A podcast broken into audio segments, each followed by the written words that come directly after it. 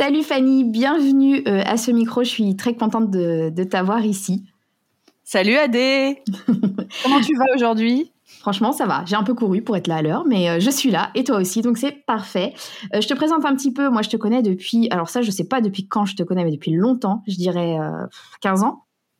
Je pense que c'est aux alentours de 15 ans, ouais. Ouais, quelque chose comme ça.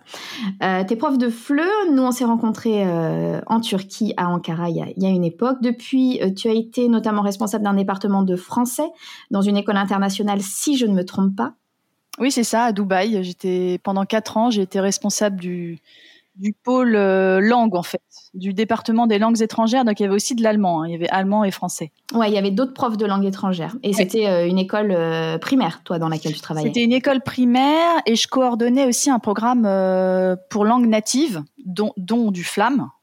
Donc on avait 11 langues natives qui étaient enseignées aussi à Dubaï à la Greenfield International School. Allez, comme ça, on sait qui c'est. ah, il fallait pas citer de marque. Ah, ça m'est égal. Euh, après, on a continué à travailler ensemble euh, parce qu'on a bossé ensemble sur un manuel euh, qui s'appelle Capsule, un manuel de FLE pour les enfants. tu fais aussi pas mal de création pédagogique et de formation de profs. Donc, on a des profils aujourd'hui qui sont assez, assez proches en fait. Hein. et tu as aussi écrit un livre un petit peu plus théorique que le manuel qu'on a fait ensemble. Donc, pas mal de choses. Est-ce que c'est tout ou est-ce qu'il y a des choses encore que j'ai oubliées? Bah oui, non, mais c'est vrai qu'on a des profils assez similaires, mais en fait, euh, c'est pas un hasard, c'est qu'on s'est suivi quand même pas sur pas mal d'années. Et puis euh, Capsure, c'est quand même toi qui m'as un peu embarqué dans l'aventure. Et ensuite, euh, je pense que aussi, tu m'as beaucoup motivé à faire de la formation de formateur, à faire de la création pédagogique. Et finalement, je suis plus trop dans les classes maintenant depuis deux ans, et je fais plutôt de la formation de formateur, de la création, comme tu disais, voilà. Donc, on, on s'est un peu suivi, quoi. C'est vrai que euh, moi, j'encourage un peu tout le monde à faire de la formation parce que euh, j'en ai marre de voir toujours les mêmes têtes, pour être honnête. Et puis, euh, ben, on apprend tellement les unes des autres en vrai quand on est à l'école que je comprends pas pourquoi il y en a quelques-unes ou uns qui sont légitimes à faire de la formation et pas d'autres. Donc, moi, je suis persuadée que toi, tu as plein de choses à apporter à des profs et qu'il y a plein de profs qui devraient par-ci par-là se lancer dans la dans la formation si seulement il ou elle n'avait pas trop de questions de légitimité et de peur de pas être légitime qui, les bloque. Quoi. Bah, je rebondis parce que j'ai vu sur LinkedIn euh, ce week-end que Lou Liégeois, celle qui a fondé Toutoui, là, tu l'avais un peu motivée aussi à faire de la formation de formateur, et qu'elle aussi, elle avait ce syndrome de l'imposteur euh, qu'on a toutes et que j'ai toujours d'ailleurs, que j'ai toujours, même en, enregistrant ce podcast, euh, on, se dit toujours qu'est-ce que je vais apporter à des profs qui sont déjà en fonction, qui ont déjà beaucoup d'expérience, mais on apprend toujours des choses. Bah, moi, je connais des profs qui sont profs depuis, euh, depuis 25 ans et dans la salle des profs et continuent à discuter avec leurs collègues. Mais toi, tu fais comment ça euh, Moi, j'ai fait ce truc, euh, ça n'a pas trop marché. je vais tester. Enfin, en fait, on n'arrête jamais. Non, non, on n'arrête jamais d'apprendre, ça c'est sûr. Et c'est ouais, c'est sur le principe, tu as raison, de la salle des profs où on s'échange des pratiques, euh, même des choses de base, parfois des rituels que tu fais pendant dix ans, tu fais le même rituel et puis un jour on te dit bah non, euh, tu pourrais faire autrement et puis tu t'essayes des nouvelles choses. En fait, on n'arrête jamais d'apprendre. Hein. Et c'est un petit peu le postulat, et c'est ce que je défends quand j'encourage des gens à, faire de la formation, c'est qu'en en fait, en formation, quand tu es formatrice, tu n'arrives pas avec euh, J'ai découvert le Graal de l'enseignement, écoutez-moi, euh, vous n'en avez jamais entendu parler, vous allez voir, c'est complètement nouveau. Non, qu'est-ce qui se passe en fait euh, toute, quand on a fait des formations Ce qu'on a aimé, c'est discuter. Oui, c'est ce qu'apportait la formatrice, mais c'était beaucoup, beaucoup les échanges avec les autres profs qui étaient là et qui eux aussi partageaient leurs expériences. Donc, tant que formateur, si tu te places comme un espèce de médiateur des bonnes pratiques de tout le monde, ben finalement, tout le monde a sa place à faire ça. Tout le monde a sa place. Et puis, ce qui compte, c'est pas forcément de, trouver de nouvelles pratiques, c'est parfois de confirmer des choses qu'on fait déjà en classe et de se dire ah est-ce que j'étais dans la bonne direction? Ah oui en fait elle elle fait comme moi donc finalement c'est assez rassurant et je suis je suis dans la bonne voie ça c'est intéressant aussi tu vois ça, c'est drôle parce que moi, je l'entends beaucoup dans mes formations euh, où on me dit Ah, mais ça m'a confirmé des choses que je faisais à l'instinct euh, et sans vraiment savoir si euh, c'était bien ou pas. Le fait que dans la formation, moi, j'en ai parlé ou que d'autres profs aient partagé le fait qu'ils faisaient la même chose bah, et que ça marchait. Et du coup, ça donne à tout le monde un petit sentiment de Ah, bon, on était sur la bonne voie, quoi. Non, mais de toute façon, on va pas se cacher que on est toutes les deux passées par par la fac pour pour enseigner le FLE. Donc, on a fait des master FLE, moi à Grenoble et toi, je sais plus où tu étais. À Grenoble aussi. À Grenoble aussi. Et, et que finalement, on a un apport très théorique. Donc, finalement, tout, enfin, on, a, on apprend tout le métier sur le tas, hein, quasiment. Et grâce aux collègues, quoi. Donc, et grâce aux collègues. Donc, c'est pour ça. On est tous ah profs, tous formateurs. Je voulais rebondir là-dessus quand tu dis entre collègues. Moi, la façon, euh, vraiment la façon dont j'ai appris le maximum de choses, c'est en observant des collègues. Euh, j'ai eu la chance, moi, en tant que, directrice d'un pôle euh, de langue, d'observer mes collègues parce que je devais les évaluer. Euh, mais euh, j'avais mis ça en place aussi avec mon équipe, c'est-à-dire que chacun allait observer des collègues pour vraiment voir les bonnes pratiques en discuter, qu'il y ait un feedback derrière, vraiment discuter de ce qui a été vu, de ce qui pourrait être amélioré, etc. Et je pense que c'est vraiment comme ça euh, qu'on apprend, en observant des classes. Et ça, finalement, c'est que dans ton école que tu peux le faire, parce que tu peux pas trouver en ligne des classes de langue. Euh. Que tu peux aller observer. Non, mais bah vraiment, euh, c'est moi, je suis tout à fait d'accord. Quand j'ai commencé à enseigner bah, déjà le FLE euh, aux adultes, j'ai eu la chance de pouvoir faire ça euh, aussi euh, assez rapidement. Mais quand j'ai commencé avec des enfants, j'ai tout de suite été au départ en binôme moi dans la classe, et donc bah, je laissais ma binôme diriger le cours, et petit à petit j'ai commencé à prendre mes marques là-dedans, et j'avais plusieurs binômes avec plusieurs profs, et du coup bah, chaque personne enseignait différemment, et moi j'ai commencé là-dedans à chercher mes repères de qu'est-ce qui me plaît, qu'est-ce qui me correspond, et, c'est un petit peu le but de ce podcast, le but euh, des groupes Facebook d'échange, le but des formations, c'est vraiment de, générer euh, ben, ce que parfois on n'arrive pas à faire, c'est d'échanger avec des profs. Et c'est vrai que euh, la manière ultime, c'est de pouvoir observer des, collègues. Quoi. Et il y a autre chose aussi, c'est de se faire observer. Et en fait, nous, c'est un peu un syndrome français qu'on a, parce que j'ai remarqué ça par rapport à mes collègues américains ou anglais, qui eux se font sans arrêt observer. Donc finalement, ils ont l'habitude et ils ont plus vraiment de stress euh, par rapport à ça. Et chez les collègues français, il y avait un peu plus de stress.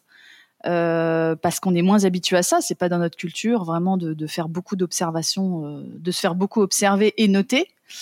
Et finalement, moi, j'ai progressé énormément par, grâce à ça, parce que j'ai eu des, des, gens qui étaient bien qualifiés, qui étaient bons, qui m'ont observé, qui m'ont fait des remarques. Parfois, ça fait pas plaisir. Hein. Parfois, c'était dur. J'ai eu des observations, des, des, des, classes qui étaient, qui étaient foirées, quoi.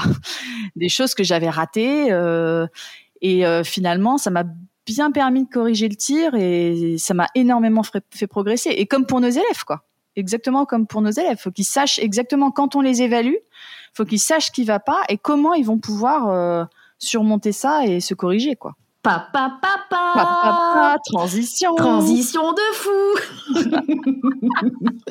Mais qu'est-ce qu'elle est merveilleuse. Et en plus, transition aussi parce que je pense qu'on va pas mal parler de ces différences entre les cultures un peu de profs euh, francophones et anglophones. Mais avant de partir dans le vif du sujet, et pourtant tu nous avais fait une transition vraiment euh, euh cadeau, euh, ouais, je voulais te poser une petite question, une petite question facultative que je pose à tout le monde. Toi maintenant, tu es, prof, donc c'est toi qui fais des évaluations. Mais toi, quand tu étais il y avait quoi qui revenait le plus souvent sur tes bulletins scolaires comme remarque?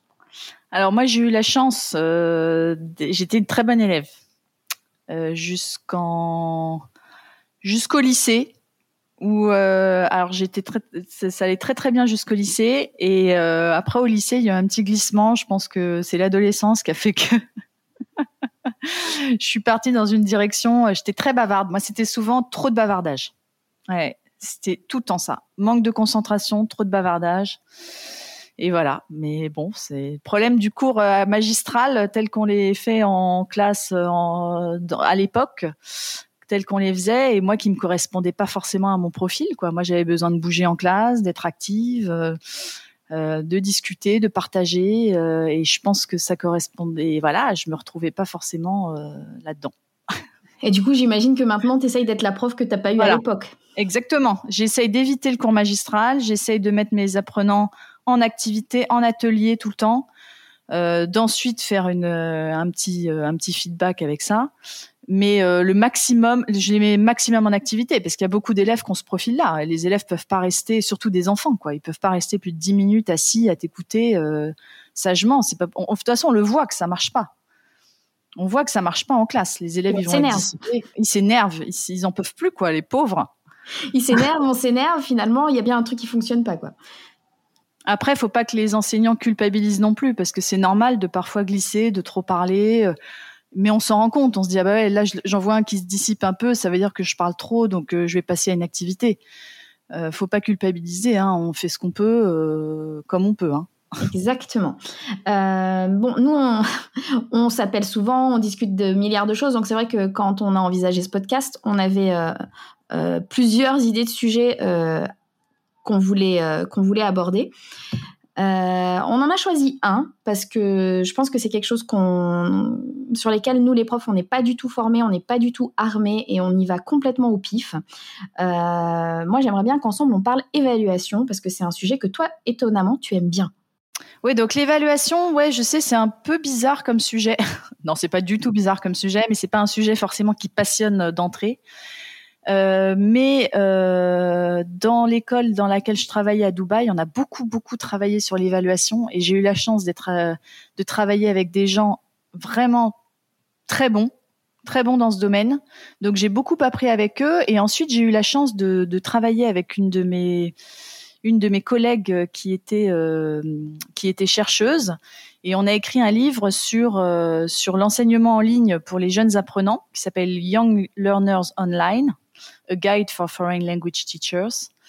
Et on a écrit ce livre euh, qui porte notamment sur l'évaluation. Euh, donc j'ai eu la chance de pouvoir expliquer euh, en théorie et en pratique un peu ce que ça pouvait donner dans un cours en ligne. Et de là, j'ai commencé à faire aussi des formations dans ce domaine-là. Je me suis plutôt spécialisée sur tout ce qui est évaluation alternative, parce qu'en fait, il y, avait beaucoup d'offres sur l'évaluation classique euh, dans, dans, la formation de formateurs.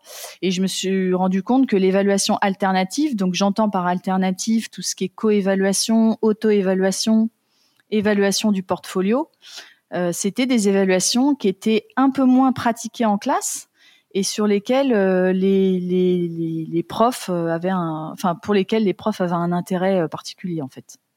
Ben, en fait, parce que quand on n'est pas formé à, ce sujet-là, je pense qu'on reproduit ce qu'on a vécu comme, euh, comme, euh, comme évaluation en tant qu'élève.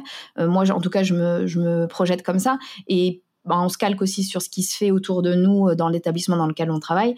Et euh, bah, euh, du coup, on est sur des évaluations de type très classique où, en gros, le prof interroge l'élève et, note ce qu'il dit et, je sais pas, met un barème. Enfin, c'est quelque chose de très chiffré. c'est et, moi, honnêtement, je, on m'a jamais trop présenté de, de méthode d'évaluation alternative. Donc, tu me dis euh, euh, coévaluation, auto-évaluation, je vois vaguement ce que c'est, mais concrètement, euh, quels sont les avantages Pourquoi choisir l'un ou l'autre Comment on met ça en place concrètement Honnêtement, j'en ai pas aucune idée.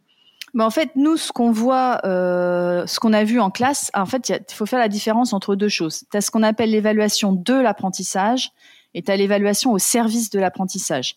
L'évaluation de l'apprentissage, en gros, c'est pour vérifier ce qui a été appris jusqu'à présent. C'est de l'évaluation plutôt sommative.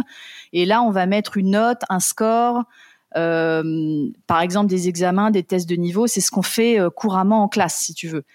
Le problème de ces évaluations-là, c'est qu'elles n'impliquent pas spécifiquement l'apprenant. C'est le prof qui corrige. Ensuite, tu as un deuxième type d'évaluation dont les évaluations alternatives, c'est au service de l'apprentissage. Donc quand tu fais de l'évaluation au service de l'apprentissage, là tu vérifies ce qui a été appris chez ton élève, mais aussi tu vas déterminer les prochains objectifs. Euh, tu vas aussi faire une, une, rétroaction qui est très détaillée par rapport à des critères. Donc ça, je vais t'expliquer euh, dans quelques instants. Et ça, cette évaluation-là, elle va vraiment impliquer l'apprenant. Faut que l'apprenant, faut que l'apprenant soit capable de s'améliorer par rapport à l'objectif qui a été visé. Donc, euh, les objectifs d'une coévaluation, par exemple, ça va être d'identifier les forces et les faiblesses du travail d'un père. Dans le cas de l'auto-évaluation, c'est identifier ses propres, euh, ses propres faiblesses et ses forces et les corriger. Dans le cas de la coévaluation, ça va créer une meilleure cohésion dans ton groupe, euh, ça va permettre une objectivité qui est renforcée. En fait, c'est ça l'intérêt. C'est de, de renforcer l'objectivité des élèves, que l'élève soit capable de dire là j'ai faux, là j'ai bon, et comment je vais faire pour améliorer mon travail. Et, en cas d'une euh, d'une co-évaluation, euh, ça va passer par euh, ton copain qui te dit là où tu as bon et là où tu as là tu as là où tu as faux. Exactement, ça va passer par ça. C'est ton copain qui va te dire là où tu as bon. Alors il y a tout un, il y a tout plein d'étapes qu'il faut mettre en place pour mettre en pour pour mettre en œuvre une bonne coévaluation ou une bonne auto-évaluation en classe. Mais globalement, c'est ton copain qui, par rapport à une grille de critères bien bien définie à l'avance, euh, va pouvoir te dire euh, ce que tu as fait de bien ou mal euh, et que tu vas pouvoir te corriger en fonction en fait. Ok, donc comment tu prépares euh, des élèves? Parce que je pense que clairement, euh, si tu les amènes pas à, être prêts à faire ça, ils ont aucune idée de comment s'évaluer ou de d'évaluer leurs euh, leurs camarades de classe. Comment tu prépares une, une auto-évaluation ou une co-évaluation? Je sais pas s'il faut qu'on parle des deux en même temps ou si vraiment c'est un procédé vraiment différent. Non, en fait, tu peux vraiment parler des deux en même temps. Alors, il y, a, y a en gros cinq étapes qu'il va falloir un peu euh, suivre pour pouvoir mettre en place la coévaluation, l'auto-évaluation. Déjà, tu vas sensibiliser tes élèves parce qu'en fait, tu peux pas mettre ça en place du jour au lendemain. C'est pas possible. Les élèves vont pas comprendre, ils vont pas être suffisamment autonomes, ça va les frustrer, ça va les énerver en fait. Donc, d'abord, tu vas les sensibiliser. Tu vas commencer à mettre en place euh, des petits critères tout simples dans tes évaluations.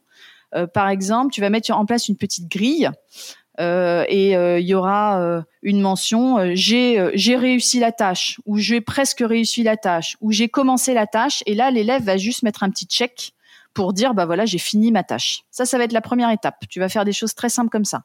L'élève va juste dire bah oui j'ai réussi, oui j'ai pas réussi, oui je pense que j'ai réussi. Ça c'est la première étape.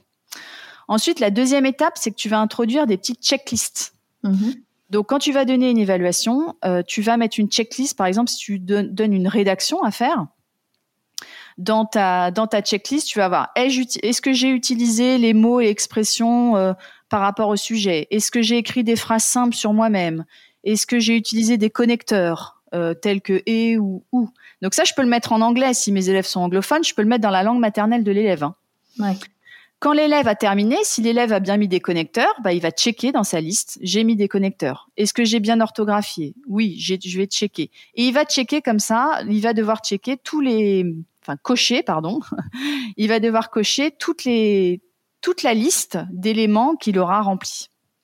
Euh, je te juste fais une petite pause là parce que ça, ce genre de truc, euh, je l'ai déjà fait avec mes élèves et euh, franchement, la plupart, c'est une étape. Et moi, je crois que pareil, quand j'étais étudiante, j'avais du mal à revenir sur, par exemple, mes écrits et être vraiment attentive à tout ce qu'on me disait que je devais euh, vérifier. Et euh, je pense qu'il y a un gros effort là, en fait, de la part des élèves pour déjà rentrer dans ce genre de, de trucs à cocher en revenant sur son travail.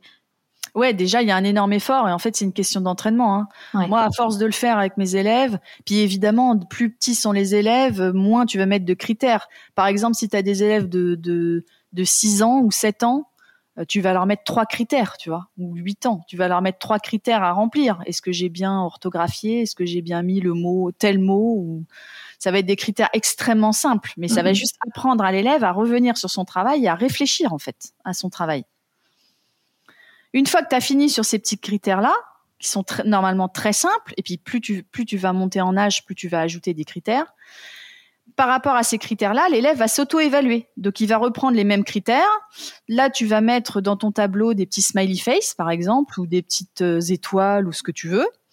Et l'élève va euh, dire, euh, alors, est-ce que je peux utiliser les mots en rapport avec le sujet? Il va se mettre un petit smiley face qui rigole, ou un petit smiley face qui rigole pas parce qu'il trouve qu'il a mal utilisé, etc., etc. Donc ça, c'est ça, c'est ça, ça va être de la de l'auto-évaluation. Tu peux le faire aussi en co-évaluation. Donc tu peux utiliser la grille pour ton camarade. Ouais. Ce qui est important, c'est de garder la même grille de checklist et la même grille pour l'évaluation. Ensuite, par rapport à ça, ça peut être des choses tout simples. Hein. Là, j'avais mis des choses pour les pour les les enfants de les enfants de grade 1, donc de CP. Ouais, CP. C'était I can write a sentence saying. Je peux écrire une phrase qui dit l'âge de mon copain, euh, le nom de mon copain, l'anniversaire de mon copain, et là j'ai mis trois smileys à entourer, tu vois. C'est des choses toutes bêtes comme ça. Hein.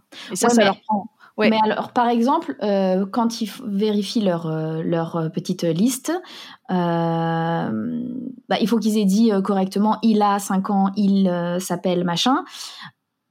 S'ils sont pas sûrs de la formulation, ils peuvent se tromper en fait, tout simplement. Et ben voilà, donc là, l'intérêt de ça, c'est qu'en fait, ils vont s'auto-évaluer, ils vont dire ah bah j'ai fait super partout par exemple. Mais en fait, ce qui est intéressant, c'est que le prof derrière va, venir quand même parce qu'on a un intérêt là-dedans. et que nous, on va venir corriger par-dessus et dire à l'élève, bah là, en fait, tu t'es mis un smiley qui rigole, mais en fait, tu as mal orthographié, euh, il s'appelle. Et c'est là que l'élève va commencer à réfléchir, en fait, et se dire, bah oui, moi, je me suis surévalué. Je me suis surévalué et la prochaine fois, je ferai mieux attention à l'orthographe, à l'orthographe de il s'appelle, tu vois. Et là, il y a une approche réflexive. Là, l'objectivité de l'élève, elle est renforcée par rapport à ça. Et à force de le faire, tu vas te rendre compte que l'élève, il est capable de mieux en mieux de s'auto-évaluer et de, et de co-évaluer. Parce qu'il y a toujours le prof après qui intervient. Et en dernière étape, ce qui est important, c'est qu'il y a un commentaire du prof. Le prof va pas seulement dire euh, euh, bien, pas bien, euh, très bien, voilà. Le prof va, dire est-ce que tu peux corriger telle faute? Est-ce que tu peux repérer et corriger telle faute? Et puis ensuite, quand l'élève sera vraiment bien entraîné, il va le prof va demander comment tu peux corriger telle faute?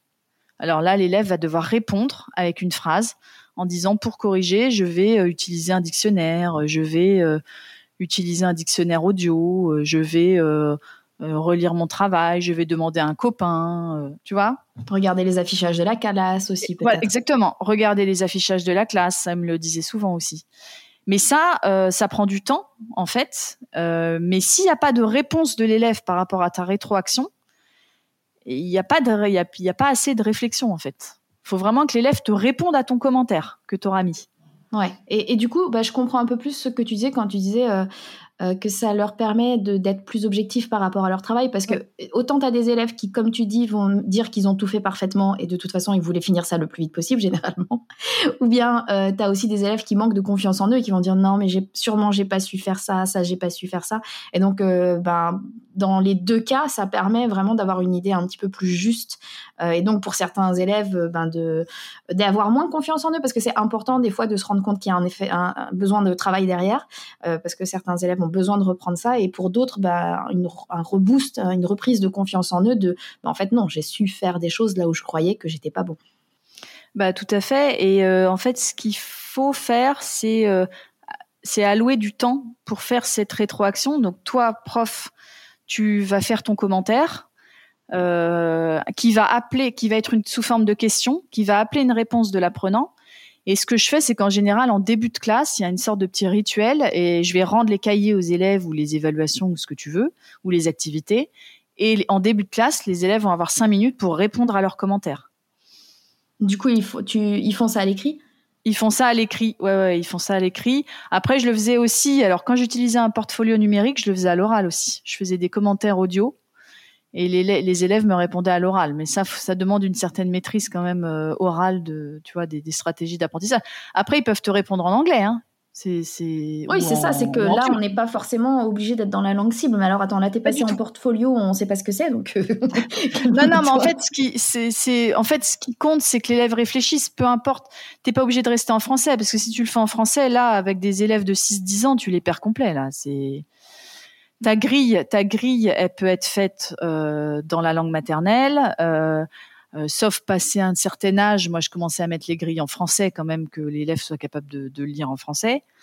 et après, eux, quand tu fais ton commentaire, tu peux le faire en anglais ou en turc ou en, langue maternelle, et l'élève te répond dans sa langue maternelle. Hein. Ce qui compte, c'est qu'il y ait une réflexion sur le travail, en fait. Oui, c'est pas que les éléments de langage qui soient associés à cette réflexion-là soient acquis en français.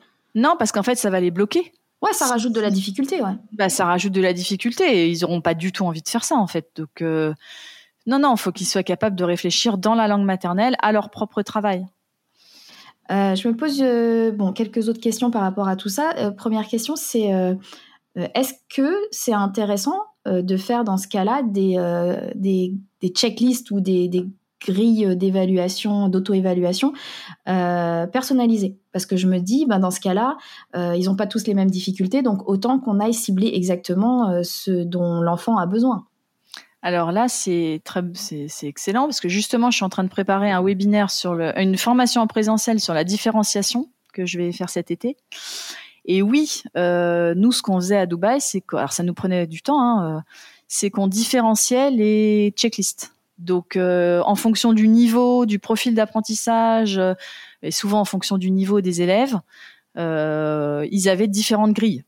On va pas demander la même chose à un élève qui débute qu'à un élève qui a trois ans de français derrière lui. Parfois, on a des, gens qui ont des enfants qui ont commencé à différents stades, des élèves qui sont arrivés en cours d'année.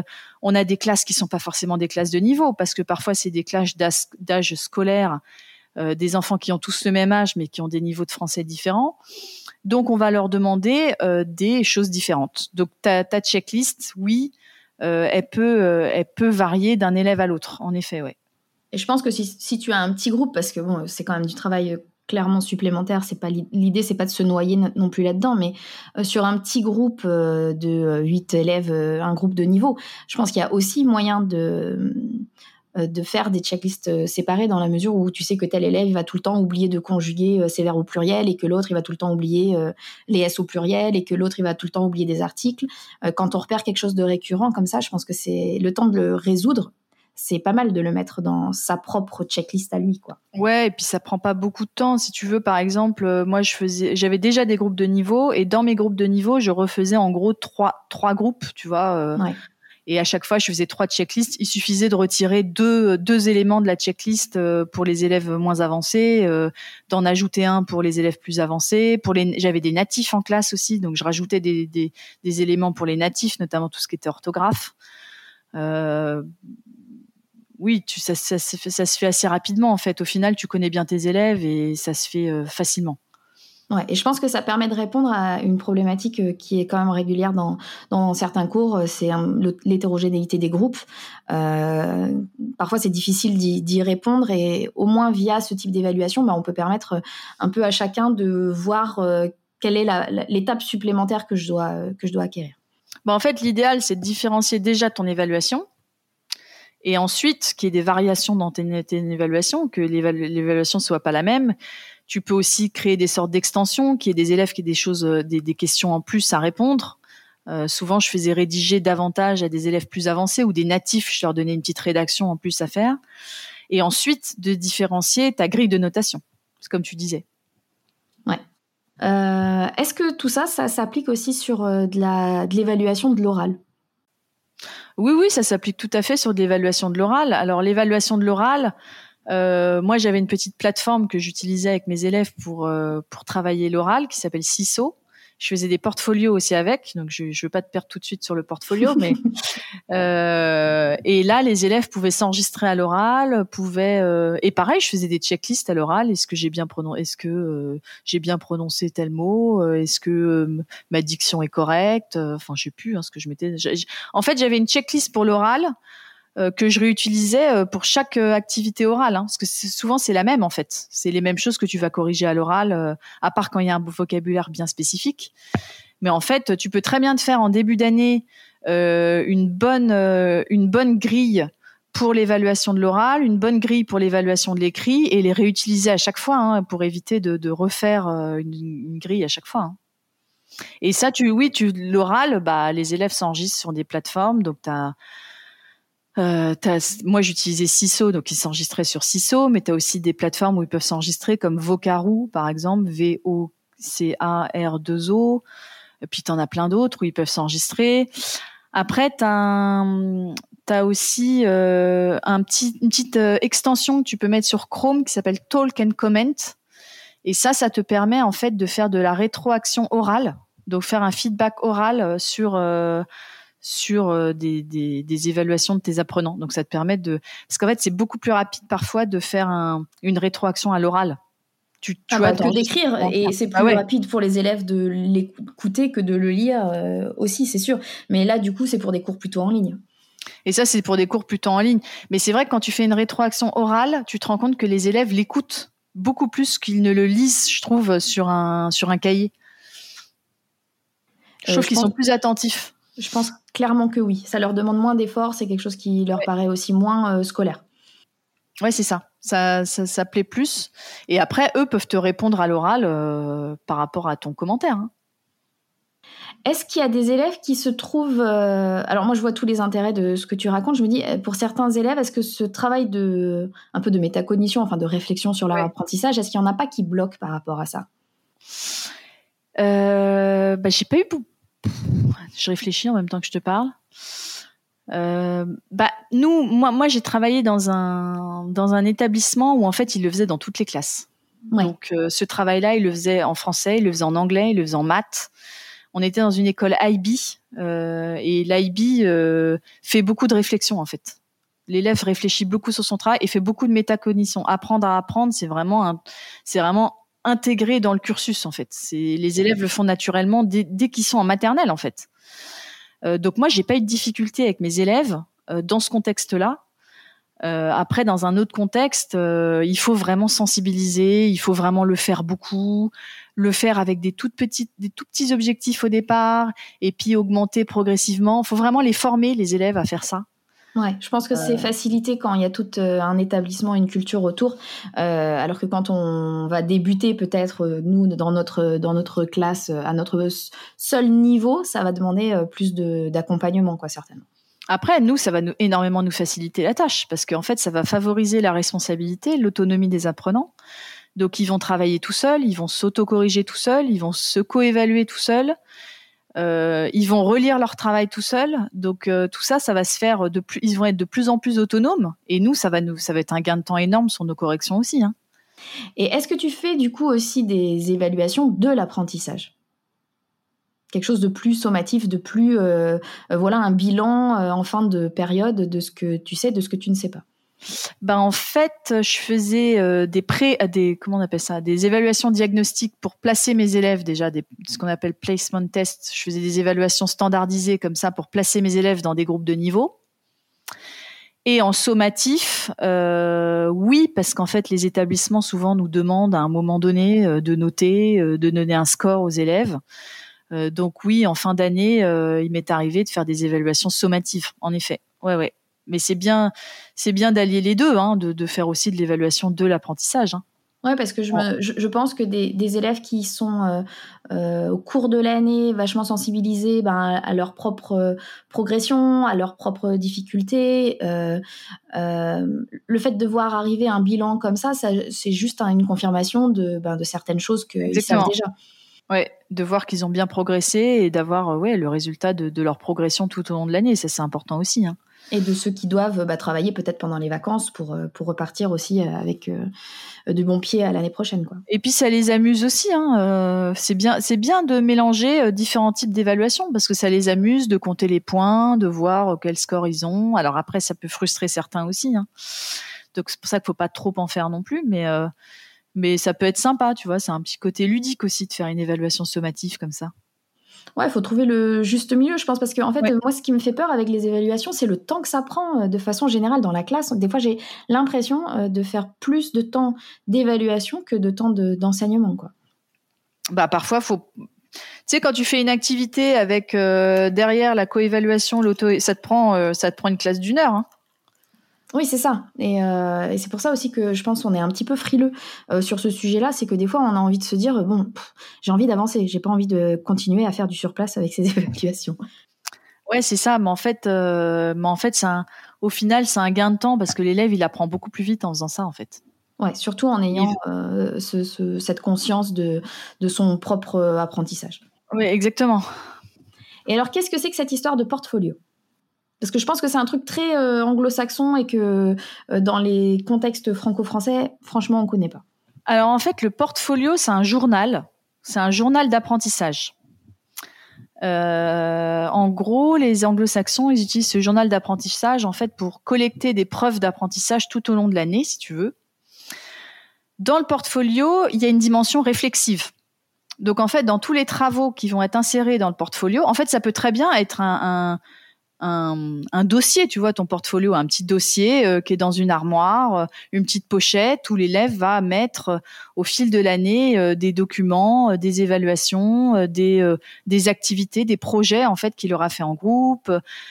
Donc ça, tu vas sélectionner avec lui tous les éléments qui vont aller dans le portfolio.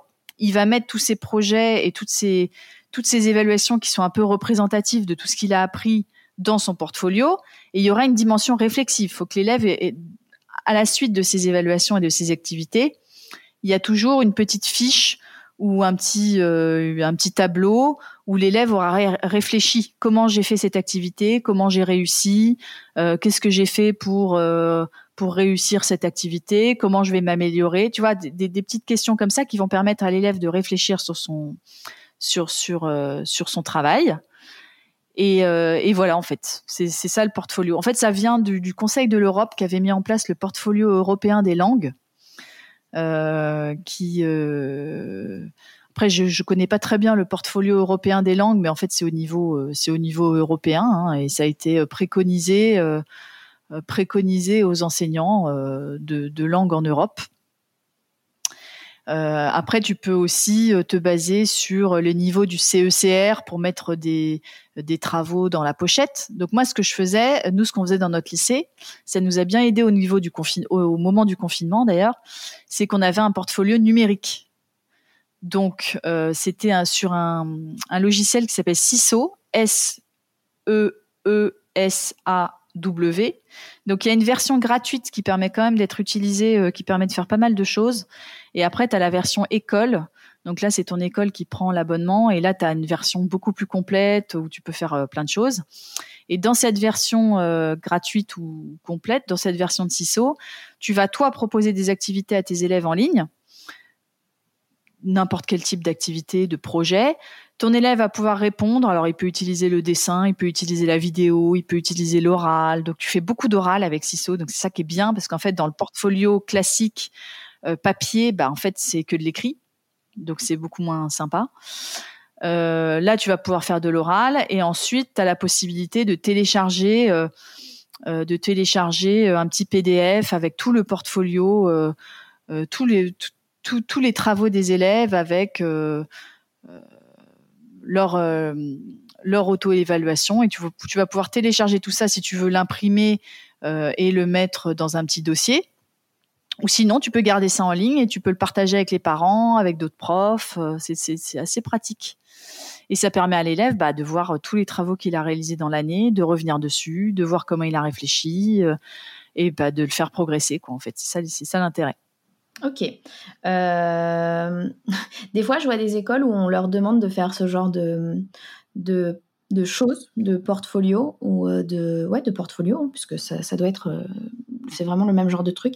Et en fait, comme ces profs, je pense, ne sont pas du tout accompagnés pour le faire, ça devient un espèce de fourre-tout où en fait, il faut remplir pour remplir, ou alors. en fait, il n'y a pas toujours un travail très réfléchi derrière, j'ai l'impression, dans la pratique. En fait, il faut bien, il faut bien que le prof réfléchisse en amont aux activités qui vont être mises dans le portfolio. Tu ça. vas pas, tu vas pas non plus créer des activités exprès pour être mises dans le portfolio. Tu vas utiliser des activités que tu fais tous les jours. Donc en fait, ça, c'est, tu vas pas, ça va pas, ça va pas être chronophage normalement. Tu vas utiliser des, activités que tu, tu, tu fais tous les jours avec tes élèves. Et à l'avance, tu auras déterminé, oui, cette activité-là, elle est suffisamment représentative de telle unité sur, je sais pas, les vêtements que j'ai faites, et je vais l'insérer dans le portfolio. Est-ce que tu peux me donner un ou deux euh, exemples concrets, par exemple, de ce qu'on met dans un portfolio euh, sur une unité euh, avec tels objectifs? Bon, En fait, un exemple concret, ça va être une tâche finale, en fait. C'est ça, oui. Ça va être une tâche finale. tu vas demander, je sais pas, tu demandes à tes élèves de créer un dialogue, de créer un dialogue chez le docteur. Je prends n'importe quoi tes élèves vont créer une petite vidéo euh, où ils vont se mettre en contexte, ils vont ils, auront créé déjà à l'écrit euh, leur leur petit dialogue. Ensuite, ils vont ils vont le jouer euh, sous forme de petites vidéos qu'ils vont poster sur leur sur leur CISO ou sur leur portfolio numérique. Et ensuite, il y aura cette auto-évaluation derrière. Et ça, tu vas pouvoir directement l'intégrer au, Ça sera directement. Si tu le leur fais faire sur CISO, c'est directement dans leur portfolio en fait. Donc quand tu dis que derrière il y aura l'auto-évaluation, donc il y aura à l'oral ou à l'écrit le gamin qui aura dit j'ai réussi à euh, expliquer mes symptômes par exemple et à euh, soit tu leur mets une grille, soit tu leur mets une grille écrite. Euh, en général, je leur mets quand même toujours la grille parce que les critères à l'oral, tu peux pas les faire à l'oral les critères. Faut, faut forcément qu'il y ait une petite grille écrite. Donc l'élève aura pris la photo de sa grille et l'aura ajoutée sur son portfolio en fait. D'accord. Et cette grille, il l'aura eu en amont pour se préparer quand même. Exactement. Il faut toujours que la grille d'évaluation, il l'ait en amont parce que c'est ça qui va permettre de checker, de cocher les choses qu'il a remplies en fait. Ouais, et de créer son, sa tâche finale en ayant ces critères-là en tête. Voilà, il faut absolument que les critères, ouais, ça c'est important, je l'ai pas dit. Il faut absolument que les critères, ils soient, ils soient su au moment où tu donnes la consigne en fait. Et il faut que tu expliques les critères aux élèves au moment où tu donnes la consigne. Il faut les expliquer les critères parce que faut pas juste leur, leur balancer la, la, la, grille comme ça. Il faut vraiment bien leur expliquer ce qui est attendu d'eux. Ouais, ça va être, vous allez euh, enregistrer par exemple dans ce cas-là un petit dialogue euh, où vous allez chez le docteur, euh, il y a le docteur et le patient, et vous allez devoir faire attention à expliquer les symptômes, à noter une, je sais pas moi, la liste des médicaments et à dire comment il va se comporter dans les jours suivants pour être guéri. Bon, par exemple. Voilà, et puis en grammaire, tu peux mettre avoir mal à, tu vois, utiliser les articles contractés, enfin tu vois, tu peux. Ouais, tout à fait. Ouais, c'est ça. Ok, bon, bah écoute, euh, euh, je pense qu'il y a de, la matière là-dedans pour euh, faire évoluer les évaluations. est-ce qu'il y a des, je sais pas, est-ce que tu as des ressources que tu connais là-dessus en ligne où on peut trouver par exemple des exemples de ces grilles-là? Bah écoute, non. on part de zéro, de son, de, de son intuition et de ce qu'on sait qu'on veut que les élèves apprennent. Quoi. Bah moi, j'en présente en formation. le problème, c'est que j'ai pas de formation là-dessus qui soit publique. Euh, moi, j'en présente en formation et euh, je propose aux profs de créer des critères en groupe euh, et on, travaille dessus pendant pendant une ou deux heures. après, des grilles toutes prêtes, je, je, pense même pas qu'en tapant sur Google grille d'auto-évaluation, je sais même pas si on peut trouver quelque chose. Je sais que les Québécois sont quand même assez assez pointus là-dessus. Je pense qu'on peut trouver de ce côté-là des, des ressources. Euh, du côté de nos, collègues euh, profs de FLE au Québec. Euh, après, trouver des exemples en ligne, je sais pas non, trop. Moi, je, je, trouve sur les sites anglo-saxons, quoi. En anglais, en fait. Mais tu trouves du coup des, des grilles qui sont faites?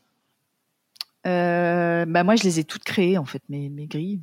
Ouais, je pense que ça. Enfin, non, non, mais je pense qu'on a bien, de toute façon, compris un peu comment euh, comment on le fait et que c'est un peu à la portée de tout le monde. Après, c'est vrai que d'avoir un exemple sous les yeux, ça rend les choses, ça rend les choses concrètes, mais en tout cas, moi, je vois bien ce qu'on peut en faire. Mais si tu fais un article sur le blog, on peut mettre un exemple euh, sur le blog.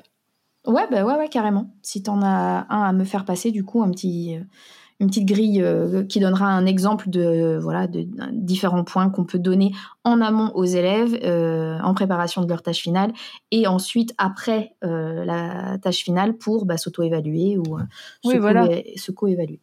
Ok, bah c'est cool. Hein Moi, franchement, j'aurais aimé avoir ce genre de, de discussion avant d'être balancé dans une classe et qu'à la fin, euh, vers la fin de la période, on me dit mais au fait, euh, t'as évalué Hein Quoi Comment Qu'est-ce quoi? Je ne sais pas. Parce que c'est un petit peu comme ça que ça s'est passé. Euh, merci Fanny pour toutes ces questions. je vois que si on en a d'autres, on viendra en formation avec toi. Bah ouais, ouais, ouais. là, j'ai pas là, j'en ai pas de prévu sur l'évaluation, mais je vous dirai. Euh, en tout cas, si on m'en demande, je reverrai vers toi. Ouais. Euh, je t'avais posé des petites, euh, j'avais posé des, des, petites colles avant de venir parce que je sais aussi que les profs qui écoutent là qui écoutent pendant les vacances d'été par exemple, euh, on est généralement en train de se dire bon qu'est-ce que j'ai envie de changer dans ma classe l'année prochaine? Est-ce que j'ai envie de tester un nouveau truc? Euh, L'évaluation c'est quelque chose de très euh, important à penser en amont, mais on peut aussi se dire que c'est le moment où on va tester des nouvelles petites activités, des trucs de, pas grand chose, mais juste pour bah, pour changer un petit peu la dynamique. donc est-ce que toi tu aurais une activité orale que tu fais dans ta classe que tu as envie de conseiller à des profs? Parce que ça marche? Euh, alors en fait, j'ai beaucoup d'activités orales et tu m'avais parlé de cette question, donc j'en ai j'en ai à peu près cinq, écrite 5. Est-ce que je t'en ai demandé 5, Fanny? Non, non, non. Non, alors je pensais qu'il y avait. Alors, c'est pas vraiment une activité orale, mais euh, parce que je pense que les profs ont déjà pas mal d'activités orales, des courses aux images, des, des jeux de kim, euh, ce genre de choses qu'on pratique beaucoup en classe. Euh, de toute façon, il y, y, a trois types de jeux. Tu as les jeux pour découvrir la structure tu les jeux pour pratiquer la structure et tu les jeux pour réviser la structure en gros. Pour découvrir la structure, moi ce que j'aime bien faire, et j'ai trouvé ça sur un site qui s'appelle Mooncake English, c'est une, euh, une prof de d'ISL, d'anglais langue étrangère, qui donne plein de conseils pour les profs de d'anglais en fait, mais moi que je réutilise pour mes cours de fleu. Donc pour découvrir la structure, elle fait le jeu du magicien. Euh, elle met les apprenants en cercle, en demi-cercle autour d'elle. Euh, on est assis sur le tapis. Hein. Euh, elle met cinq flashcards devant elle. Parce qu'en fait, le problème, c'est que pour faire découvrir une structure, euh, si on montre les flashcards, ou si on montre des, des, des, slides de PowerPoint, l'apprenant est pas actif, quoi. Donc c'est un peu, au final, c'est un peu ennuyeux et c'est un peu répétitif pour les apprenants. Donc elle, elle essaye de trouver des techniques pour euh, pour rendre ça un peu ludique. Donc le jeu du magicien, elle met cinq flashcards devant elle retournées, hein, face cachée. Elle prend deux gobelets ou trois, en fait, en fonction du, du, niveau des apprenants. Elle met une petite balle ou une petite gomme ou ce que tu veux, en fait, en dessous du gobelet. Et puis là, elle commence à mélanger les gobelets. On commence à mélanger les gobelets. On mélange, on mélange, on mélange, on mélange. Et là, on arrête. On met euh, la petite balle est sous un des gobelets. Hein. Les trois gobelets se retrouvent devant trois flashcards. Et là, les élèves doivent deviner où est la balle.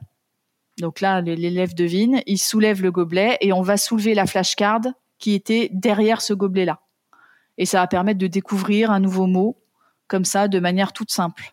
Je fais ça aussi avec des balles. Je leur demande de choisir des balles. Ils doivent choisir. Il y a trois couleurs de balles. Ils doivent dire une couleur. Donc ça leur fait dire. Ça c'est pour des tout petits. Hein. Tu leur fais dire une couleur. Ils vont dire une couleur de balle. Ils vont jeter la balle et la balle va tomber sur une flashcard. Et là tu vas retourner la flashcard qui a été euh, sur laquelle la balle est tombée. Ça permet de découvrir les flashcards, de les, cartes euh, images de manière un peu plus, euh, un peu plus ludique. Ouais, c'est vrai parce que moi je pense que clairement je fais euh, toujours une session un petit peu ennuyeuse de bah on regarde les cartes, on dit les mots, on découvre, on écoute puis on répète puis machin. Il y a toujours ça au départ d'un nouveau thème quoi. Bah, je faisais comme toi, hein. c'est juste que j'ai découvert, euh, bah, tu vois, comme quoi même après 15 ans d'enseignement, j'ai découvert cette, euh, ce site-là et que j'ai trouvé l'idée, euh, l'idée super sympa. Super. Est-ce qu'il y a un rituel que tu aimes bien Rituel que j'aime bien. Alors moi, c'est assez classique mes rituels. Justement, il faudrait que j'ai des, faudrait que j'ai des, que j'observe plus des collègues. rituel, bah, tout ce qui est bonjour, météo, bon, ça c'est assez classique. Ah oui, ce que j'aime bien, c'est les rituels de fin de séance. Ouais. Euh, ce que les anglo-saxons appellent exit ticket. Et en fait, ce qui est important en fait en fin de séance, c'est de réunir tes élèves. En fait, ta séance, faut pas qu'elle finisse comme ça, un peu en bazar, où les élèves rangent et hop, on est pressé, on part. Faut vraiment que tu cinq minutes en fin de séance pour prendre tes élèves, les rassembler. Et là, ce que tu peux faire, c'est l'exit ticket, donc le ticket de sortie. Donc en gros, tu leur, tu, tu, tu t'essaies de, de leur faire réfléchir à ce qu'ils ont appris. Donc tu vas leur poser une petite question. Euh, tu vas leur dire, ça peut être un truc tout bête, hein, comment on dit euh, chaise, euh, comment on dit chair en français, ou tu vas leur demander un synonyme, ou tu vas leur demander une phrase à compléter. Tu peux leur faire utiliser les ardoises, par exemple. Tu vas leur demander de quelle couleur est mon pull, si tu as fait les couleurs. Et là, les élèves vont devoir répondre et tu leur dis que s'ils répondent bien, ils vont pouvoir sortir de la classe, euh, ou tu peux leur faire un par un. Enfin, tu, tu vois en fonction du, du nombre d'élèves que tu as. Mais ça permet de revoir la structure vite fait euh, en cinq minutes en fin de séance. Et ça, c'est un petit rituel euh, très important, je trouve. Ouais, moi je fais plein de petits jeux comme ça de révision pour, les, pour leur donner le droit d'aller se, se ranger devant la, devant la porte pour sortir. Euh, du coup, ils sont super motivés. Euh, mais du coup, je sais qu'avec les, les tout petits, euh, enfin les grands grands débutants, les maternelles et tout ça, après les premiers cours, euh, on fait ce micro truc de euh, est-ce qu'aujourd'hui c'était facile ou difficile? Ah juste ça. Et ils doivent juste me dire si c'est aujourd'hui c'était euh, ils doivent me dire en gros le mot facile ou le mot difficile. Bon j'ai des flashcards pour et pour les aider et pour que ceux qui sont encore trop timides montrent juste la flashcard et puis moi je dis le mot et ils vont se ranger et c'est un début de réflexion sur ce qu'on est en train de faire aussi dans la classe. Et je trouve que pour les tout petits c'est c'est important au départ à la fois de connaître ces mots là de savoir qu'on a le droit de les dire et euh, de prendre ce temps en fin de cours de aujourd'hui comment je me suis sentie, est-ce que j'ai trouvé ça facile ou bah ça c'est excellent de leur demander euh, justement s'ils ont trouvé ça facile ou difficile, euh, si ça a été ça te permet toi de réfléchir, de voir si tu as, bien travaillé et ouais, s'ils te disent tous c'était difficile, c'est que la prochaine fois, je vais peut-être revenir là-dessus. on est allé vite. Moi, je leur demande souvent en fin d'unité quelle, quelle, activité ils ont préféré aussi. Ça, ça me permet de, de, comprendre ce que les élèves ont préféré faire comme activité, et puis ça me permet d'orienter un peu mon cours. Ouais. Ouais, et puis de voir ce qui les a marqués, quoi. Ouais, tout à fait. Est-ce qu'il y a un outil ou un, un, objet dont tu pourrais pas te, te passer pour enseigner? Bah moi, c'est un peu classique, mais ce serait mon tableau. Même si ça va un peu à l'encontre de l'apprenant actif euh, qui bouge dans la classe, etc. Je pense que le tableau, c'est un peu symbolique du rassemblement, euh, du rassemblement des élèves, du rassemblement au moment où on fait une petite leçon. c'est là où je vais mettre, euh, je vais mettre près du tableau des affichages, par exemple. Je vais mettre l'objectif du cours. Il faut qu'il soit la date et l'objectif du cours, c'est-à-dire que je l'affiche dès le début du cours. J'écris l'objectif, c'est-à-dire que l'élève sait exactement où il va, où il va pendant ce cours-là. Et c'est un peu le lieu symbolique euh, où j'écris plein de trucs, euh, je gribouille, euh, je colle mes flashcards, je projette. donc c'est vraiment mon tableau. Et puis après il y a mon ordi, mais on peut on peut aussi faire sans ordi. quand tu dis que tu écris ton objectif, si tu as plein d'objectifs dans une séance, tu mets quoi par exemple comme objectif?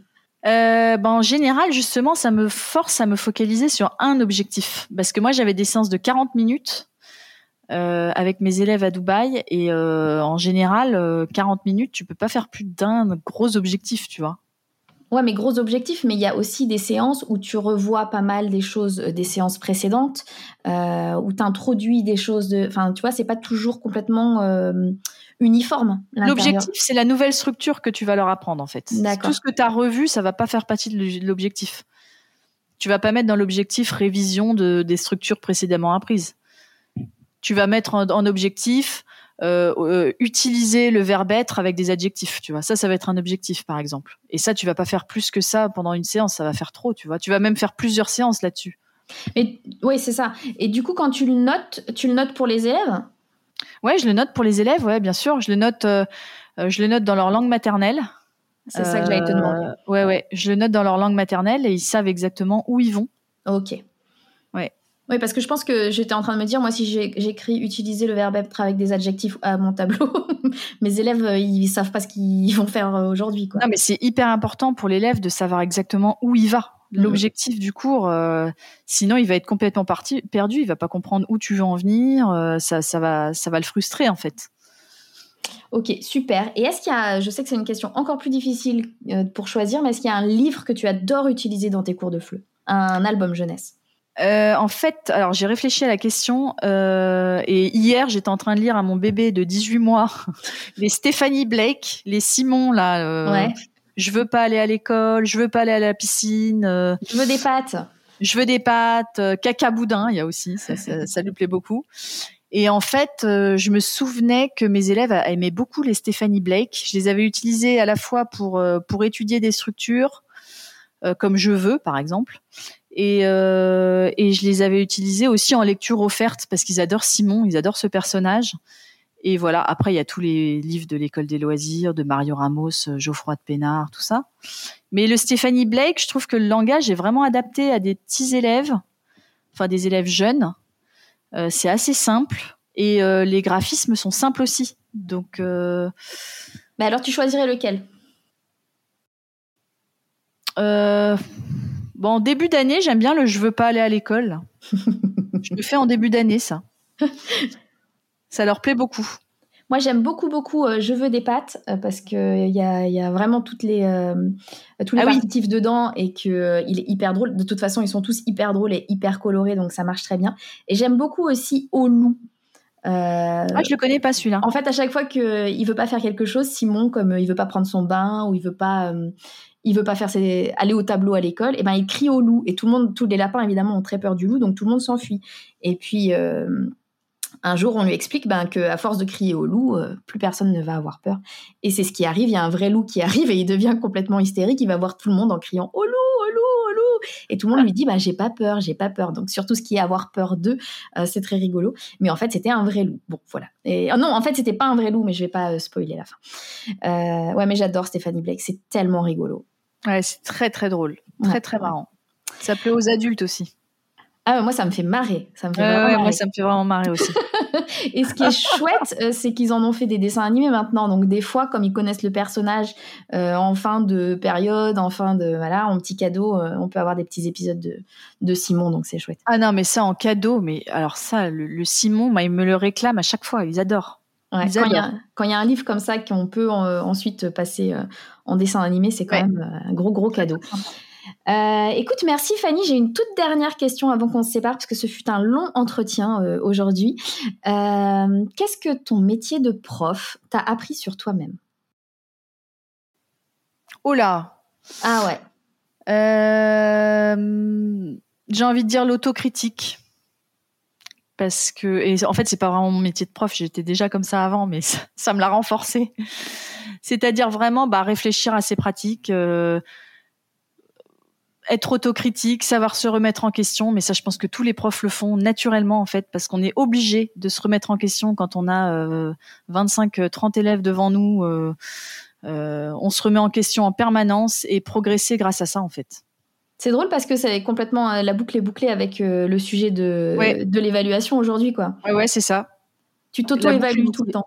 Ouais, exactement. Mais je pense que tous les profs le font naturellement. Hein. Ouais, bien sûr, il faut et c'est bien et c'est bien de pouvoir en, en, discuter aussi euh, pour pas rester des fois avec des incertitudes de bah est-ce que j'ai est-ce que je suis bonne ou mauvaise là-dedans? Est-ce que finalement je me trompe pas complètement? Mm. C'est bien à la fois de se poser les questions et à la fois d'en parler avec les autres pour pas rester aussi dans une euh, inquiétude en fait. Ah ouais, tout à fait. C'est pour ça que c'est important les événements où les profs peuvent se retrouver, discuter, euh, ou les salles des profs, quoi. C'est des endroits euh, qui sont indispensables en fait. Ouais, à notre formation. eh bien, c'est formidable. Merci beaucoup, Fanny. C'était très intéressant. Euh, je suis sûre que ça va intéresser beaucoup de monde. Euh, S'il euh, y a des gens qui ont des questions, je les renverrai vers toi. Euh, parce que Avec sur, plaisir, ouais. Sur Internet. Et puis, et puis, à bientôt. Bon, bah, à bientôt, Adé. Salut. Salut.